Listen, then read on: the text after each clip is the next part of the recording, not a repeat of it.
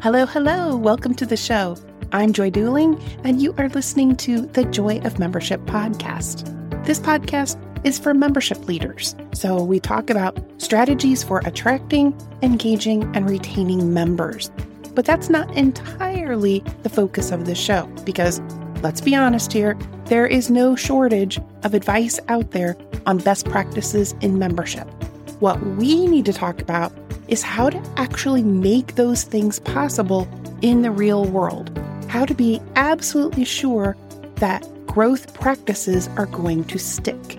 How to make those things easier, more consistent, and even automatic in some cases. Sound good? Then stick around because we're about to jump into it.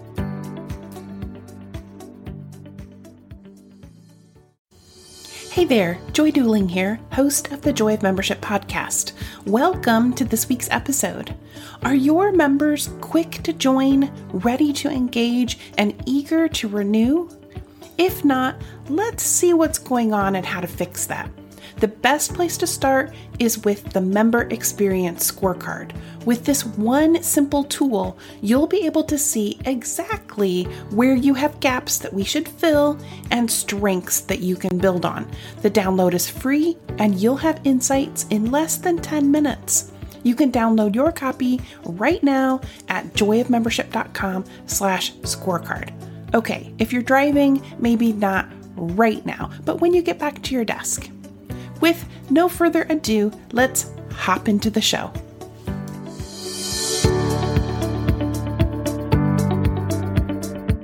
On the show this week, I'm chatting with Cecilia Sepp from Rogue Tulips Nonprofit Consulting and Association Management Services. Cecilia has spent her entire career in the nonprofit arena in association staff positions, as a high level consultant, and as a volunteer. If you are currently working with an organization that has chapters, or perhaps you lead a chapter, you're going to find this conversation especially intriguing.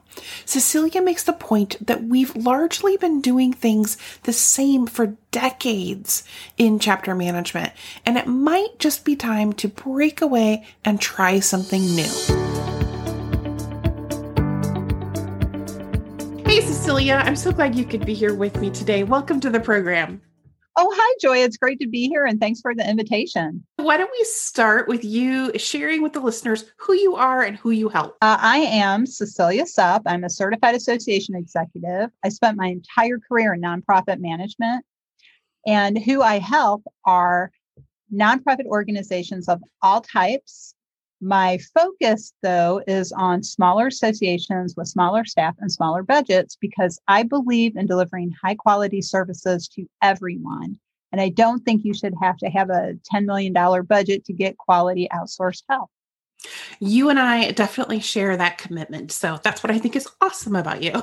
One of the things that I think is awesome about you. Well, as you mentioned, we are kindred spirits. Yes. So you recently shared with me that you felt like most organizations are using a 19th century model for chapter management and that it was long overdue for organizations to rethink their relationship with chapters. And I thought that was a fascinating concept. And I would love for you to just tell us a little bit about how you've been thinking about chapters and um, how it makes a difference for organizations that are wanting to provide an exceptional member experience. Well, and I think that's what it comes down to, Joy, is thinking about that exceptional member experience. And that means we have to evolve and we have to change. And I have been working with chapters for most of my career. I spent about 15 years as a component relations professional, or as we like to call it, CRP. And that meant I worked with local chapters, state chapters, I worked with special interest groups, I worked with committees, workforces, task forces, or working groups. We all like to have our own titles for these things, but basically groups of members who wanted to engage more deeply in the association. Now, the chapter model can get a little confusing because people talk about chapters and affiliates and they use chapter interchangeably. And that's where some of the confusion comes in, I think. A chapter is a group that exists because your association exists. So they are a smaller unit within the whole. And people don't like the word subordinate, but that's what the IRS calls them. And so those are the groups that maybe you file tax forms for them, or maybe you provide them some really specific financial support or rebates. An affiliate is a standalone organization that you partner with, and then perhaps you have an affiliate partnership contract or agreement with them. Chapters sometimes have agreements. A lot of times you can use chapter guidelines.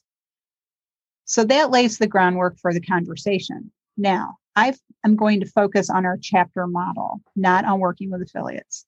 So when we work with our local chapters, these are generally volunteer driven. Occasionally, they will have part time help. Some chapters get really big, and this tends to be in highly populated states like California and New York. And so they will maybe hire an AMC or a full time staff person to help them. Now, the thing is, when it comes to chapters, most of them are volunteer driven. What we do is we basically make their work a second unpaid job. We don't focus on it being a volunteer experience in which they're getting something more out of what they already know. I've always thought a volunteer needs to be able to bring what they know to the association, but use it in a different way that's more fulfilling, more interesting, and fun. And maybe they expand their skill set. Telling them that they have to have committees, they have to have a board of directors, they have to have bylaws, get incorporated so you don't get sued. That's all well and good, but is it really necessary anymore? And that brings us to the lead in where you mentioned the 19th century. In the 19th century, we obviously didn't have all this cool technology like podcast and video conferencing and instant telephone calls. It used to be if you wanted to make an international phone call, you had to call the operator, tell them who you wanted to call, and then wait for them to call you back because they had to get a connection. It might take a day. So in the 19th century, if there was a chapter of a national organization, it was basically a mini me of the association. And so it basically mirrored the National Association because people couldn't travel as easily or as quickly as we can now. I can jump on an airplane and be in Australia in 14 hours. In the 19th century, not so much. You had to take months to get somewhere. And so you would maybe sit in a town for a couple of months at an annual convention or biannual convention because it took you so long to get there. And people would not be able to communicate very easily. A great example of this is if you watch the PBS series Victoria. There's an episode where Prince Albert is chairing a conference that's meeting in London. These people only get together about every three years. And so this conference went on for about two months because then they were all going to go home and they would not be able to communicate except by letter. So when you think about that, you needed a mini me at the local level. Today, we don't. Can you tell us why it is so hard for some organizations to make the shift to a different model? Like, why are we stuck in the old ways of doing this? Oh, that is a great question. And I will tell you my opinion is this it's the phrase best practices. So, in the association world, we like to talk to each other and share ideas. The problem is, we then start sharing the same idea over and over again. So we all say, well, what do you do with your chapters? Well, we do this. We make them file financial reports. We make them have committees. We make them have board meetings. They have to have elections. They have to have officers. They have to do, do, do. They have to. There's a lot of requirements. And what I found really startling is a few months ago, I participated in a networking event for other component relations professionals. And it was the same conversation we were having five years ago. Mm. It was like I never left the room. And I thought, wow, this is really strange to me because I would think we'd be doing new things. I like to try new things. I do new things. I think sometimes people are afraid to try new things because what if it doesn't work? And my answer to that question is then don't do it again. You're not going to know if it works unless you try it. So I was a chief staff executive at a small healthcare association, and they had a chapter system, and it was a very archaic, outdated chapter system in a lot of ways. Too many requirements, not enough benefits. So, what we started to do, I was working with the vice president of chapter relations and membership on this. We created something called networking hubs. All the fun, none of the work. So, what that meant is if somebody in a town where we had members wanted to start organizing local events or networking or getting together or maybe just get an email list so people could communicate more easily, we supported that. We didn't require bylaws. We didn't require an affiliate agreement. We didn't require approval by the National Board of Directors because it wasn't necessary. And again, I say that 19th century model worked great in the 19th century, but it doesn't work in the 21st century. We're looking at a time where we have more and more distractions, we have more and more strains on our schedules. Most of us wish we had a 72 hour day because there's so much going on in the world we have to keep up with. And then we wonder why our volunteers are backing away and saying, I don't have time. And I think that rethinking chapter relations into member experience locally, whatever you want to call it, networking hub or whatever your group likes, you have to think about that engagement and what are they getting out of it. We're always talking about value. What do associations offer? Relationships, connection, knowledge. Most of those are intangible. So if you're asking somebody to value something intangible, you can't make it so difficult and put so many obstacles in the way that the process drives your members out the door. And I think that's what that 19th century chapter relations model does. And I think that's why we need to rethink it. Simply because we have seen in this terrible pandemic with the lockdowns how quickly everybody adapted after the initial shock to using online technology to communicate, connect, and have events. People have rediscovered services that a year and a half ago they didn't think they'd need. And, and what I mean by that is we all love Zoom. We're all using it a lot. Some of us use Teams. Some of us still use WebEx and other services. But we're rediscovering interfaces to these systems that make it more personal, more controlled by the individual. There's something called, I believe it's Kiko Chat, that is an interface for Zoom. And that makes it like a real meeting, and that you can go from place to place on your own without the meeting host moving you. So it's a next step beyond breakout rooms. So we're finding these ways to do it. People have Zoom backgrounds now. They know how to set it so they look their best. They're figuring out where to put the camera. And that is what we really should be worried about. I think a lot of times associations get caught up in process.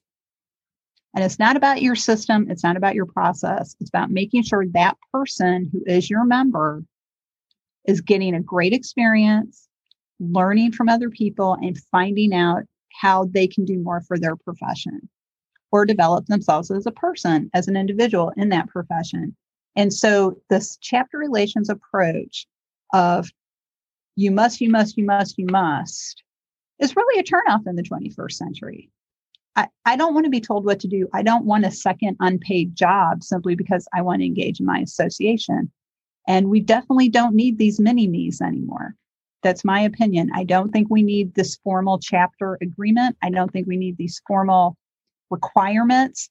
I think if you took your chapter relations staff and had them focus on supporting people getting together, creating experiences locally, sharing information locally, and take away that requirement of your staff person chasing people for reports, chasing people for dues rebate reports, making sure people get dues rebates. There's a lot of process in place right now that maybe isn't necessary. And, and the, the problem with it, though, is we've been doing it so long, it's the way we've always done it. And that is another obstacle to our way of thinking as to how can we improve this? How can we have a 21st century experience?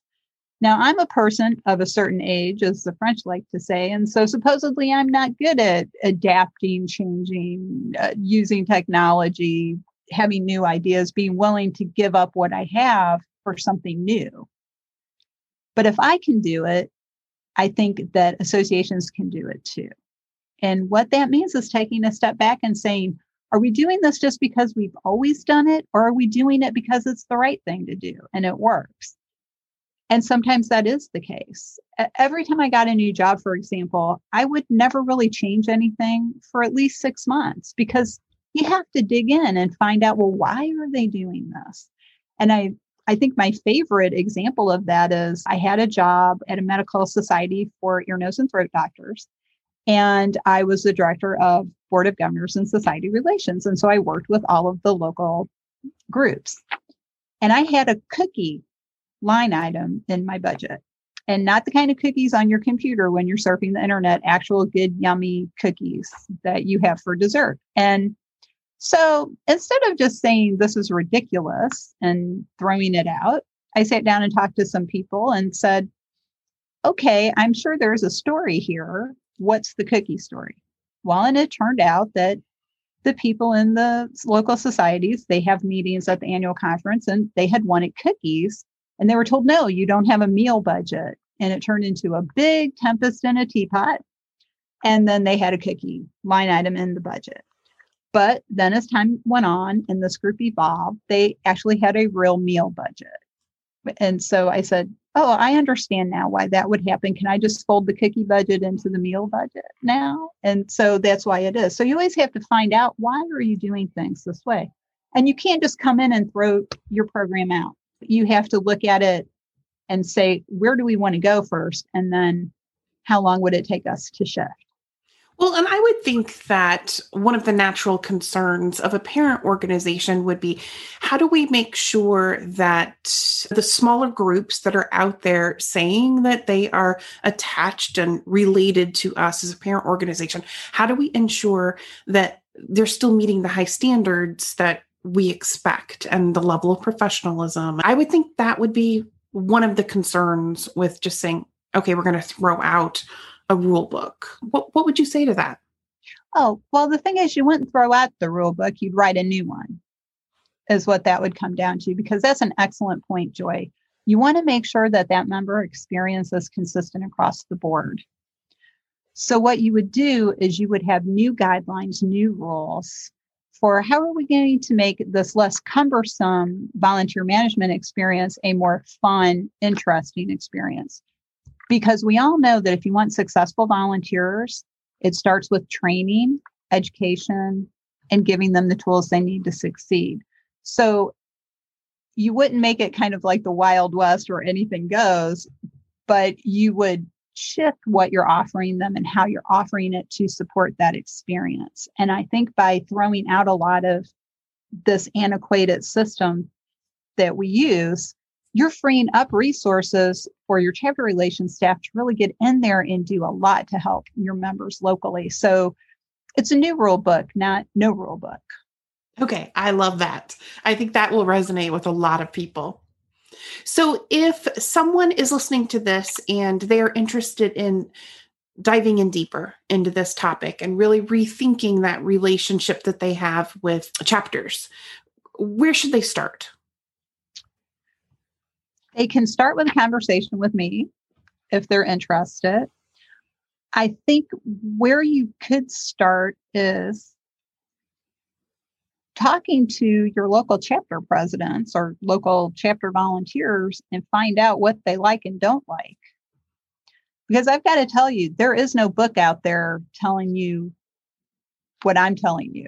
That book hasn't been written yet. So But you're going to write it, right? I was going to say I'll add that to my books to write list because I have a lot. But unfortunately, there really isn't anything about completely changing your thinking and throwing things out. There's groups out there who do focus, and when I say groups, I mean like consulting companies that may have some information.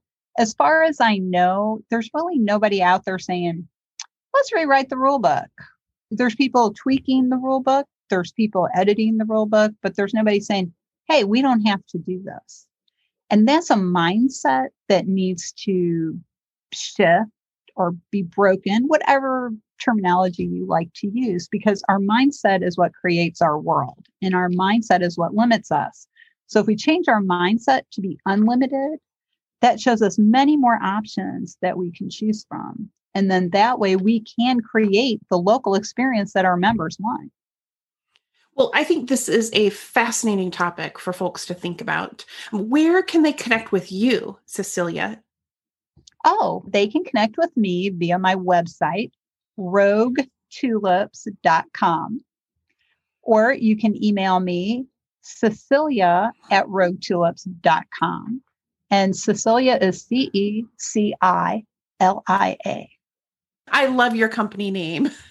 Thank you so much. I always it gives me a little giggle. Tulips well, Gone I, Rogue. well, and we do that. We say go rogue because we do think differently. And as the leader, the principal of the company, and basically the sole person here, uh, I do partner with other consultants. We have a consultants network that we work with of other solo entrepreneurs with different expertise. So we we can do that. Uh, I am the leader of the company and I am the thought leader. And so that's why we say go rogue. If you want to try something different, if what you're seeing is a little stale, or you want to just have a, a different kind of conversation, we're always here. I'm happy to talk with people. Well, Cecilia, thank you so much for being here today. Really appreciate your time and sharing your expertise. Oh, well, thank you for the invitation, Joy. And it's been great. I'm rarely the guest, so I enjoyed it. That's right. You have a podcast as well. So we'll make sure that we put a link to that in the show notes. Oh, great. Thank you so much. Awesome. Joy here, back with a few thoughts about this week's episode. You know, recently I had the opportunity to meet with an organization's board to talk about some possible changes that I thought would streamline their operational processes and modernize their overall member experience they had reservations. While I knew the recommendations were completely doable and would make a huge difference for them, they weren't as confident about being able to take those changes on. After all, they had been doing what they do in the same way for many, many, many years. Unfortunately, doing something the same way for many, many, many years is kind of a red flag. Look around you. How many things are exactly the same way that they were 20 or 30 years ago?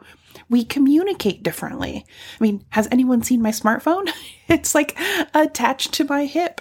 We shop differently. We all know that Amazon will have something to us tomorrow. And gosh, in some places, Amazon can have it to you in just a couple of hours.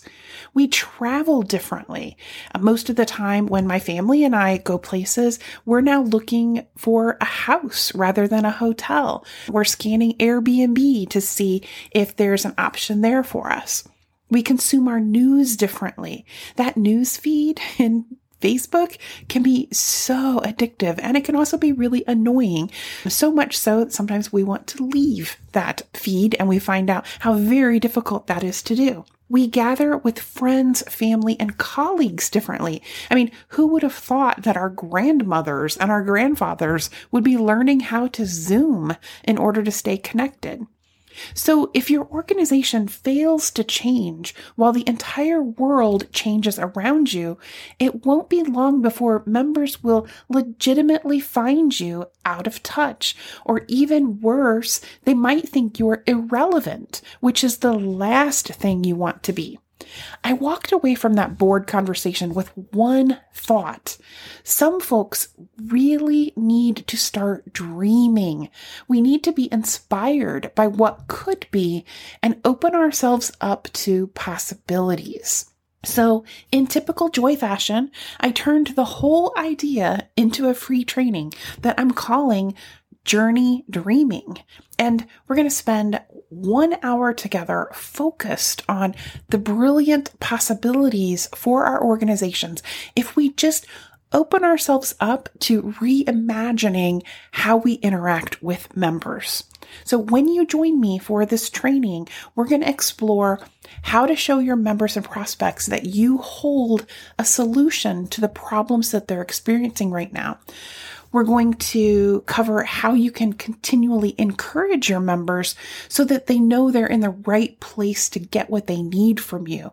And we're going to talk about retention strategies that reduce churn and increase the renewal rate for every single one of your members because taking care of members all along their journey is so incredibly important nowadays. Plus, I'm going to show you how exactly you can build a reimagined membership journey for your organization in a way that practically automates the entire experience so that you can focus on the rest of your responsibilities. Now, if this sounds like a training that you would be interested in, it's pretty easy to find it. You just have to go to joyofmembership.com slash dreaming. And you can find the details about what's going to be covered in the training and a form there for you to register. So again, that URL is joyofmembership.com slash dreaming. I can't wait to see you there. Take care and I will see you next week.